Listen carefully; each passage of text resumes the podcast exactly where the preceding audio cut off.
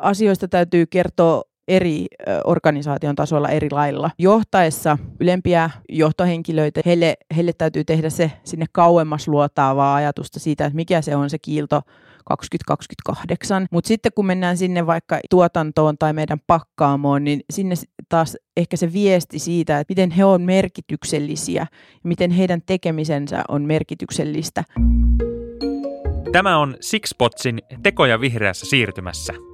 Tässä jaksossa tarkastellaan ympäristövastuullisuuden johtamista. Minä olen toimittaja Eetu Koho. Vieraanani tänään on Kiillon tuoteturvallisuudesta ja vastuullisuudesta vastaava Lilli Puntti. Mikä Kiillon toiminnassa on poikkeuksellista? No mun mielestä Kiillon toiminnassa on erityisen poikkeuksellista se, että me ollaan todella pitkään ja intohimoisesti tehty näitä ympäristöasioita.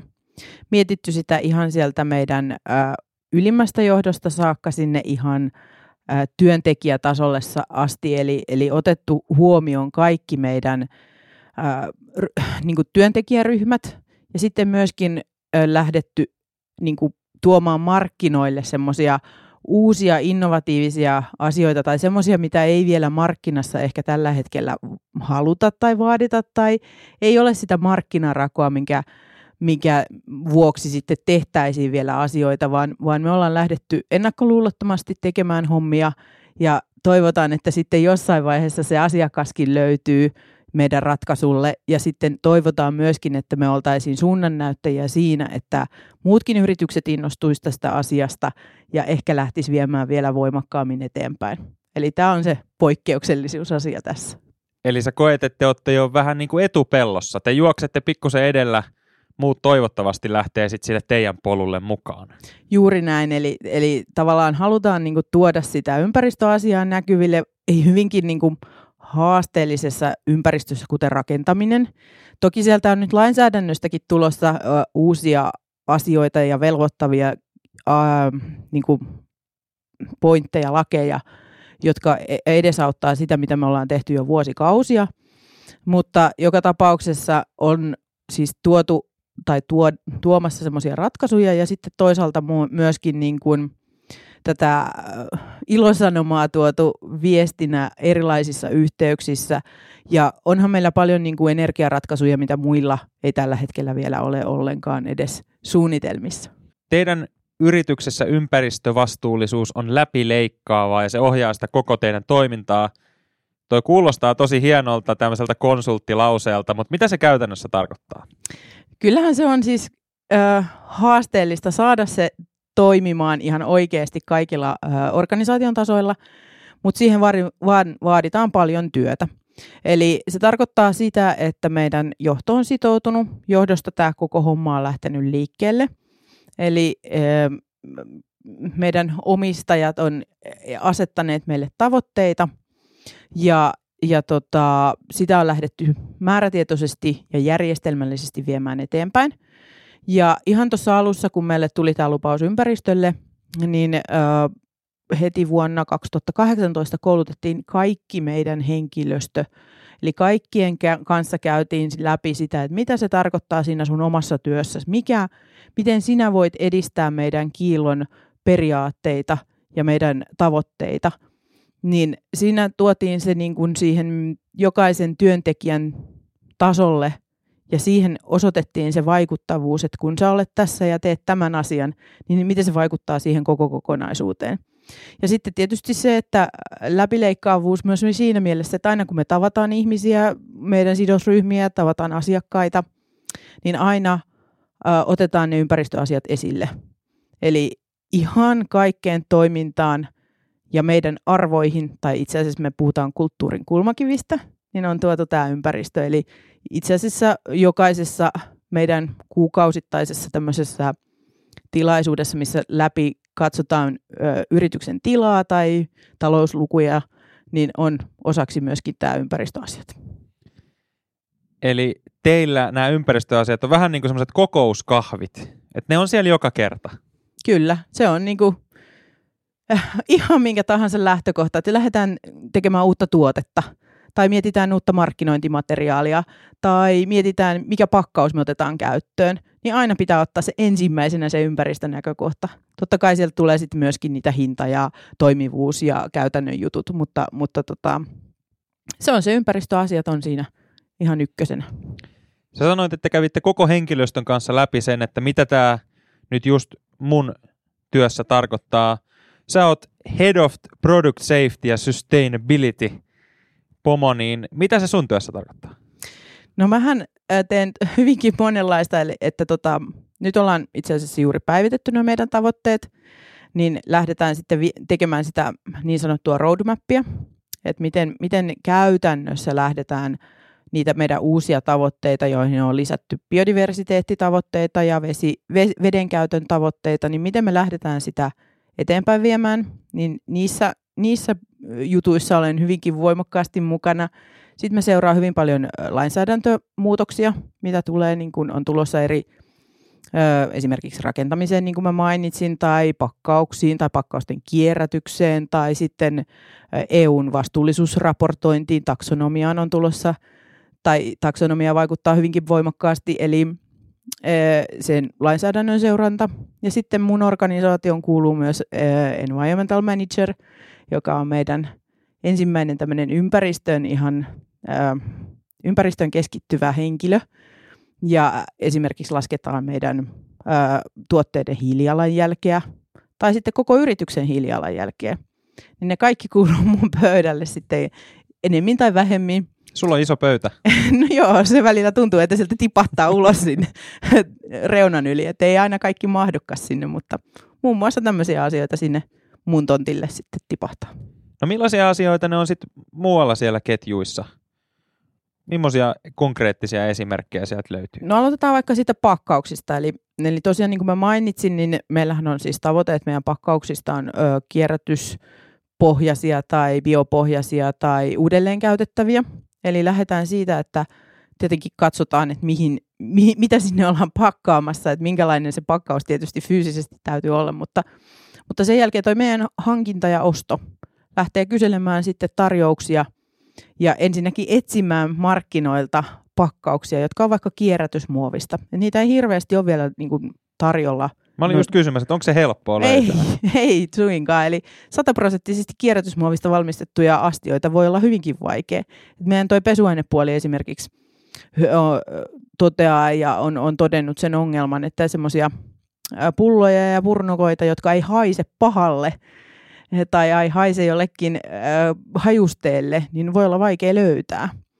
Et tavallaan niin kuin se kierrätysmateriaalin, tasalaatuisen kierrätysmateriaalin löytäminen ja sitten tietenkin siitä vielä astioiden tai purkkien tai pullojen valmistaminen, niin ei se niin helppoa ole. Eli se ketju täytyy nyt ensin, ensin löytää ja, ja sitten tietysti käytännön testit ja, ja sitten tietysti säilyvyystestit ja tämän tyyppiset, mutta – sieltä se lähtee, eli ihan sieltä meidän hankinnasta, useimmiten raaka-aineiden osalta myöskin, että mistä niitä vaihtoehtoisia raaka-aineita ja pakkauksia löytyy. Ja siihen saa sitten käyttää varmaan ihan työtunteja, että ne oikeasti löytää ja että oikeasti voidaan varmistaa se, että nämä on sellaisia kuin sanotaan. Tämähän on yksi ongelma tässä ympäristöasioissa, että vähän on tämmöistä viherpesua välillä havaittavissa, että asioita käännetään niin päin, että ne näyttäisi, että ne on tosi hyviä. Oletteko te kohdannut tämmöisiä ongelmia? Joo, tässä, tätä mainitaan myöskin hyvinkin paljon, että ollaan niinku tarkkoja siitä, että jos me sanotaan jotain prosenttiosuuksia esimerkiksi, että hei, tämä on vaikka, äh, tämä meidän tuote on 50 prosenttisesti niin tota, biopohjasta, niin sitten lähdetään niin kuin miettimään, että no pystytäänkö me se todentamaan, onko siinä joku sertifikaatti. Itse asiassa juuri tänä aamuna niin käytiin tämmöistä auditointiprosessia läpi, missä, missä me niin kuin lähdetään ulkopuolisen auditoijan toimesta todentamaan se, että meidän tuote on biopohjainen X prosenttia verran. Ja me saadaan siitä sitten sertifikaatti ja, ja tota, tosiaan se ulkopuolinen tulee katsomaan se meidän prosessin kokonaisuudessaan läpi. Ja itse asiassa hän halusi vielä meidän markkinointimateriaaliakin lukea, eli että et ei tule niitä virheellisiä väittämiä, että tulee sen standardin ja, ja sertin mukaisesti puhuttua. Eli, eli kyllähän niin kuin täytyy olla tosi tarkkana siitä, että jos ruvetaan puhumaan jostain tuotteen hiilijalanjäljestä, niin mitä se kattaa, tai puhutaan meidän hiilineutraalisuustavoitteesta, niin eihän se tarkoitakaan kuin meidän omia toimintoja, että me ollaan hiilineutraali 2028. Että se tarkoittaa meidän omia toimintoja ja sitten otettu niin sanotusta skouppi kolmosesta sitten toi matkustaminen ja liikematkustaminen sitten mukaan.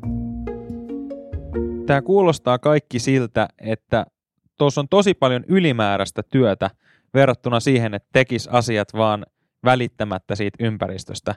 Niin millaisena hintalappuna toi näkyy teillä, että te valitsette olla ympäristöystävällinen? Joo, kyllä sitä on tietysti hirveän vaikea niin rahaksi, ää, tai ei sitä ole silleen suoraan laskettukaan rahaksi, että paljon meillä menee esimerkiksi just näihin sertifiointeihin tai, tai muihin niin kuin mukana, kun me ollaan mukana jossakin tämmöisissä vastuullisuusauditoinneissa tai rankingeissa tai tämän tyyppisissä, niin eihän niitä koskaan ole niin kuin laskettu yhteen. Ja sitten se, että jos me valitaan nyt se kierrätysraaka-aine tai biopohjainen raaka-aine tai sitten se pakkaus, niin paljonko se tuo sitä lisähintaa, niin sitä ei ole koskaan meillä erikseen otettu. Tokihan se olisi jännittävää ja kivaa katsoa. Ja itse asiassa siinä taksonomi, EUn taksonomia-asetuksessahan tavallaan ö, ne meidän investoijat tai, tai jotka on vakuutusyhtiöt voi rupeakin, on, olisivat ehkä kiinnostuneita siitä, että kuinka paljon meidän investoinneista on vihreitä investointeja, että paljon me käytetään rahaa tämmöiseen vihreäseen siirtymään. Mutta vielä ei ole tosiaan tehty tarkkaa rahallista arvioa, eikä myöskään esimerkiksi työtunneista syntyvää niin kuin, resurssi, resurssien käyttö on aika paljon sitten, että, että kyllähän se tuo siihen ö, tekemiseen, mutta sitten taas toisaalta se tuo myös brändiarvoa toisinpäin. Ja, ja se, että, että niin kuin kiilto ehkä koetaan hyvinkin pitkälle tämmöisenä edistyksellisenä ympäristöasioissa edistyksellisenä yrityksenä. Tai sitten, että me ollaan tehty isoja investointeja ö, omaan energian käyttöön. E, tavallaan, että meillä on tämmöisiä aurinkopaneeleja paljon, ö, tota, maalämpöä otettu käyttöön, lämmön talteenottoa, jotka on isoja investointeja, mutta kyllä ne sitten on katsottu, että ne on ihan kannattavia, koska tällä hetkellä energian hinta on mikä on, niin, niin kyllä se tulee sitten takaisinkin meille. Et se on teille muutakin kuin hyvää hyvyyttään, ajatellaan luontoa, te näette sen kuitenkin myös investointina. Kyllä, et, et, kyllähän niinku, se on sekä että, eli, eli jos me tehdään hyvää luonnolle, niin öö, me oikeutetaan meidän olemassaolo ja te- tekeminen ja, ja kemian tuotteiden valmistus, eli kemian teollisuus koetaan hyvinkin negatiivisena asiana, mutta sitten äh, tavallaan ilman kemiaahan ei ole mahdollista nykyaikaista elämää, että joka paikassa se kemia on mukana, mutta tehdään siitä kemiasta mahdollisimman kestävää tai mahdollisimman niin kuin energiatehokasta tai, tai vähimmän päästöstä, niin, niin päästetään osaltamme mukaan siihen ketjuun.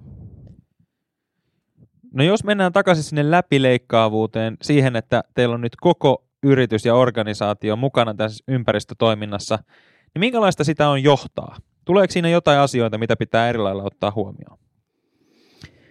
No onhan se totta, että äh, asioista täytyy kertoa eri tavalla tai miettiä eri organisaation tasolla eri lailla. Et niin kuin johtaessa äh, niin kuin ylem, niin kuin ylempiä johtohenkilöitä ja tämän tyyppisiä, niin heille, heille täytyy tehdä se sinne kauemmas luotaavaa ajatusta siitä, että mikä se on se kiilto 2028 ja sinne niitä tavoitteen asetantaa ja, ja hyötyjä juuri tuoda sinne, taloudellisia hyötyjä ja niin poispäin. Mutta sitten kun mennään sinne vaikka ihan sinne tuotantoon tai meidän pakkaamoon, niin sinne taas ehkä se viesti siitä, että mitä, miten he on merkityksellisiä ja miten heidän tekemisensä on merkityksellistä ja tuoda semmoisia pikkuasioita, siis semmoisia konkreettisia pieniä asioita, mitä he päivittäin tekee. Ja siitä mielessä, niin kuin, miten he säästää vettä heidän toiminnassaan tai energiaa, jos he tekee jonkun asian tehokkaammin tai jos he keksii jonkun he, he voivat tuoda hyvinkin paljon aloitteita, innovaatioita, koska he on itse asiassa se ö, tärkein ö, osa-alue, koska he, he on siellä joka päivä sitä asiaa tekemässä, ei ikä välttämättä johto näe niitä säästökohteita. He, mutta tota, se he, he on myös esimerkiksi hyvin tärkeä osa sitä, että ei synny hukkaa. Että he tekevät laadukasta tuotetta, joka ei mene sitten hukkaan. Niin, niin se johtaminen sitten siellä on enemmän sen ää, selittämistä, että miten tämä liittyy tähän meidän isompaan kokonaisuuteen. No te olette kemian alalla, niin mikä on teidän resepti siihen, että saadaan oikeasti ne työntekijät innostettua mukaan ympäristötoimiin? No meillä on useitakin erilaisia tapoja innostaa, eli tosiaan meillä on se aloitemahdollisuus. Sitten meillä on tämmöinen, niin kun, kun on työturvallisuudessa tämmöinen havaintokäytäntö tai tapaturma, e, e, tapaturmien ehkäisyyn havaintokäytäntö. Meillä on ympäristöhavainnot ja niistä saa ö, ö, tota, lounaslappusen. Eli jos tekee tämmöisen ympäristöhavainnon, millä voi jotain säästää tai on huomannut vaikka vieraslajeja meidän tontilla tai on joku idea, millä, millä tavalla voitaisiin e, lisätä biodiversiteettiä tai säästää energiaa, niin sitten on mahdollista myös aloitetoiminnan kautta saada ihan rahallista niin kuin, tämmöistä hyvää. Mm, sitten meillä on useampia kanavia, eli tällainen Teams-kanava, missä on tota, tuodaan vihreitä vinkkejä. ne voi olla ihan mitä tahansa. Ja sitten meillä on niin kuin tuolla meidän RDI-labrassa, niin joka vuosi kasvatetaan tomaatteja. Eli ensin aloitetaan tässä keväällä, idätetään siemeniä ja sitten tuodaan maitopurkkeja kotoa ja niihin istutetaan sitten niitä taimia ja taimet sitten siirretään tuossa mm, touko-kesäkuulla tuonne ulos ja ne on tuossa meillä pihalla ja kasvat, jokainen käy kastelemassa aina vuorotellen niitä ja, ja sitten saadaan tomaatteja, että tavallaan niin kuin tuodaan se ympäristöasiat ihan sinne, ihan sinne niin kuin jokapäiväisen tekemiseen ja, ja positiivisen kautta ja kaikki on aivan innolla mukana aina katsomassa, että no mitä siellä tapahtuu.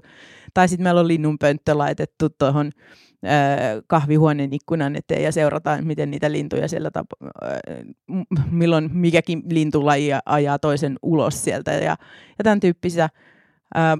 Että niinku, se, että se on jokapäiväisessä tekemisessä ja siinä, että, että kaikki positiiviset asiat huomioidaan hyvinkin voimakkaasti, niin se tuo sitä innostusta ja, ja ruokkii sitä edelleen. Mä pystyn hyvin nähdä teidän työntekijän tulemassa aamulla töihin kiikareiden kanssa ja voileivän kanssa, jos ei ole tomaattia päällä, koska hän ei tarvitse ottaa sitä kotoa mukaan, kun se löytyy työpaikan puutarhasta. Aika kiva fiilis. Joo. No millaisia haasteita te olette sitten kohdannut? Niitä kuitenkin varmaan aina on matkan varrella. No, haasteita on siis monenlaisia, eli voi olla just tähän toimitusketjuihin ongelmia, eli ei, ei löydetä niitä hyviä, ähm, laadukkaita ja myös muuten vastuullisia äh, raaka-aineketjuja. Pakkauksia, niin kuin mä sanoin, niin voi olla haasteellista välillä löytää juuri hyvälaatuisia ja, ja tota, meidän standardit täyttävät. Ää, eli siinä lähdetään useimmiten myös miettimään sitä, että okei, me ollaan valittu tämmöinen bioraaka-aine, ja se onkin vaikka palmuöljy, tai sitten se on ää, Suomesta, meillä käytetään paljon hiekkaa, niin se onkin sitten vaikka tuolta hiekkakuopalta kaapastaan sitä hiekkaa tänne ja, ja tehdäänkin lattiatasotetta tai kiinnityslastia. Niin mitä sitten tapahtuu siellä, mistä se materiaali otetaan, että otetaan, jos se tulee vaikka nyt se palmuöljy jostakin Borneon sademetsästä tai, tai jostain muualta, että siellähän on sitten paikallisesti tapahtunut jo paljon myös niin kuin sosiaalisen vastuun osa-alueelta, että minkälaiset ne viljelijöiden olosuhteet on ja paljonko ne saa siitä rahaa sitten loppujen lopuksi. Tai sitten se, että siellä mm, sademetsää hakataan näiden palmuöljymetsien niin kuin sijaan. Et, et, niin kuin, se on aika iso kysymys. Ö, totta kai me valitaan semmoisia raaka-aineita, mitkä on sertifioidusta lähteistä, eli ei, ei pitäisi lisätä niitä ö, metsähakkuita ja näin poispäin. Mutta joka tapauksessa nämä on tämmöisiä isoja kysymyksiä. Tai sitten se, että raaka-aine on viljelystä pinta-alasta viedään, että, että onko se ruokapinta-ala, mistä se tulee se raaka-aineen ensimmäinen lähde.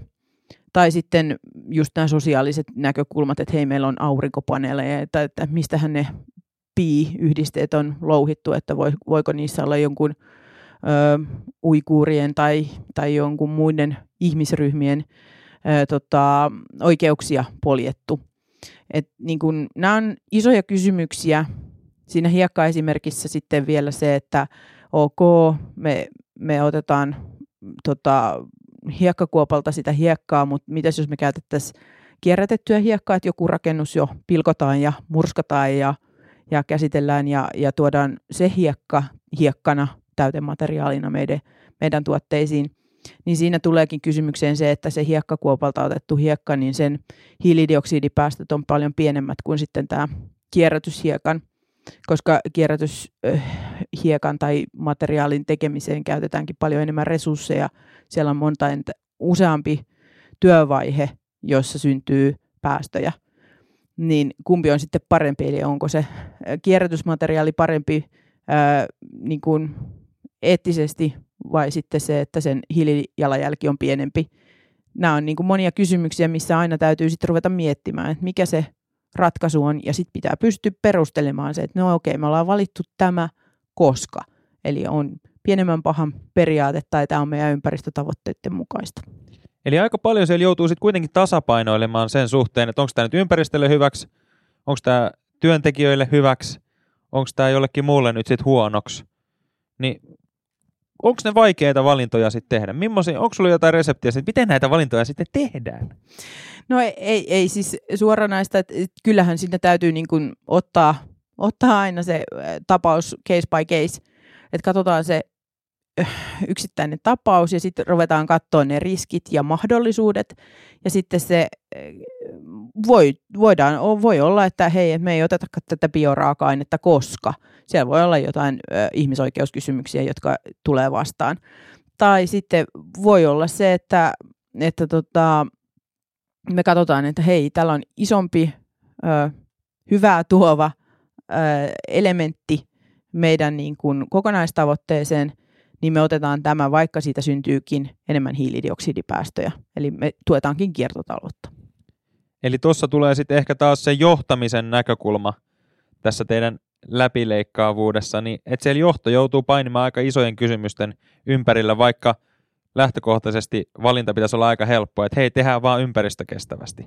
Joo, kyllä se, ky, ei, ei sitä voi ottaa niin yksioikoisesti, että kyllä siellä niin kuin, talousasiat painaa, just nämä sosiaalisen vastuun kysymykset tulee käytyä, että, että kyllä, kyllä se joudutaan niin kuin, käymään sitä riskikartoitusmatriisia aika useinkin läpi, että ei, ei, ei se ole niin yksioikosta. No mitä sä haluaisit, että muut teollisuusyritykset tai päättäjät oppis tästä teidän tavasta toimia tai teidän tarinasta tai teidän visiosta? Aloitetaan nyt niistä päättäjistä tai niistä, eli aika paljonhan meitä nyt ohjaa EU-lainsäädäntö ja EUn Green Deal ja sieltä tulevat uudet mm, niin kuin lakialoitteet, vihreät lakialoitteet, niin toivoisin siellä sitten semmoista erityistä asiantuntevuutta, että, että voi olla, että siellä on ihan hienoja tavoitteita ja ihan järkeviäkin. Esimerkiksi siellä taksonomian puolella on ihan, ihan oikeasti semmoista, mikä edistää läpinäkyvyyttä ja, ja tuo sitä selkeyttä siitä, että mitkä voidaan valita vihreiksi ja niin poispäin. Mutta silti sieltä tarvittaisiin vielä enemmän sitä yksiselitteisyyttä, sitä, että tarkistettaisiin faktoja, tarkistettaisiin minkä standardien mukaisesti niin tulisi toimia. Eli siellä on havaittu useitakin ristiriitaisuuksia eri standardien välillä tai mitä pitä, tulisi yritysten käyttää. Et me ollaan aika totuttu tiettyjä standardeja käyttämään hyvinkin laajasti, että, että siellä lainsäädännön puolella saattaa olla semmoisia pieniä hamoja vielä tekeillä, mutta tota, kyllähän ne taklataan case by case. Mutta sitten myöskin sieltä on tulossa hyvin paljon rajoittavaa lainsäädäntöä kemian teollisuuteen, joka, joka tota, totta kai mä ymmärrän, siellä halutaan tuoda voimakkaammin esille nämä ympäristöasiat, ympäristövaaraluokat, myös ottamaan huomioon esimerkiksi maaperie, maaperäeliöstön ää, tota, luokituksia olisi, tul, olisi tulossa tuossa ja niin poispäin nyt, kun on pelkästään vesieliöille annettu vaarakategorioita, mutta se ei ole ihan niin yksiselitteistä, eli, eli meillä ei ole vielä tällä hetkellä dataa tai meillä ei ole niin kuin osaamista tai meillä ei ole analyysimenetelmiä ihan kaikkialle vielä. Ja sitten toisaalta taas, jos paljon rajoitetaan, niin sitten voidaan olla siinä tilanteessa, että meillä ei ole oikeasti enää vaihtoehtoja tai ratkaisuja tuoda niin kuin markkinoille. Mutta joo, se, on, se lainsäädäntöpuoli on aika, aika tota, ohjaava ja ehkä pakottavakin. No, Mutta sitten mä toivoisin myös sitä ohjaavuutta niihin lainsäädäntöihin, eli, eli tuota sitä vaatimusta siitä, että esimerkiksi joissakin asioissa pitää olla X prosenttia kierrätysmateriaalia, joka pakottaisi myös ne meidän asiakkaat valitsemaan niitä hyviä, tekemään niitä hyviä valintoja, eikä mentäskään aina se euro edellä. Että tavallaan, että jos meillä on ratkaisu ja mahdollisuus jo tuoda kiinnityslasti, jossa on kierrätysmateriaalia vaikka 20 prosenttia, niin kuin ketään ei kiinnosta se tällä hetkellä, kun se CO2 on siellä lainsäädännössä kirjattu. Niin, niin tota, toisin, toisin myös näitä muita vaihtoehtoja ja, ja ei, ei katsottaisi pelkästään sitä tiettyä lukuarvoa, mikä on helppo mitata, vaan tuotaisiin niitä ei-mitattaviakin tavoitteita sitten sinne hmm, no, niin sanottuun lainsäädäntöön sitten. Mutta joo, toivoisin sitä erityisesti tuosta päättäviltä elimiltä. Ja sitten tietysti toivoisin sitten ihan niiltä meidän asiakkailta, kuluttajilta niin kun sitä mietintää, että mikä on sulle tärkeintä. Onko ne ympäristöasiat tärkeitä vai onko se euro sitten tärkein? Että onko se ihan kauheata maksaa kylppärirempasta pikkasen enemmän tai, tai pesuaineesta, että sillä on joutsen merkki. Että et niin kun niiden valintoja tehdessä, niin, niin voisiko painoarvoa sit lisätä sinne ympäristöpuolelle. Et kyllähän jotkut alkaa olla jo valmiita maksamaan sitten sitä lentomatkailusta niin pikkaset krediitit päälle, mutta että ihan siihen jokapäiväiseenkin juttuun, niin voisiko siihenkin sitten lisätä muutaman sentin päälle. Tuo on hyvä huomio, että niitä valintoja voi tehdä myös siellä ihan tavallisessa pesuaineessa tai siinä kylppäriremontissa, että se ei ole aina se lomamatkailu, missä täytyy hyvittää niitä hiilidioksidipäästöjä. No, jos katsotaan vielä hippasen tulevaisuuteen, niin mitä on semmoisia asioita, minkä kanssa te nyt painitte, että kun tämä saadaan ratkaistua, niin vitsi, sitten menee taas hyvin, tai saadaan tämä meidän ympäristövastuullisuus askeleen eteenpäin?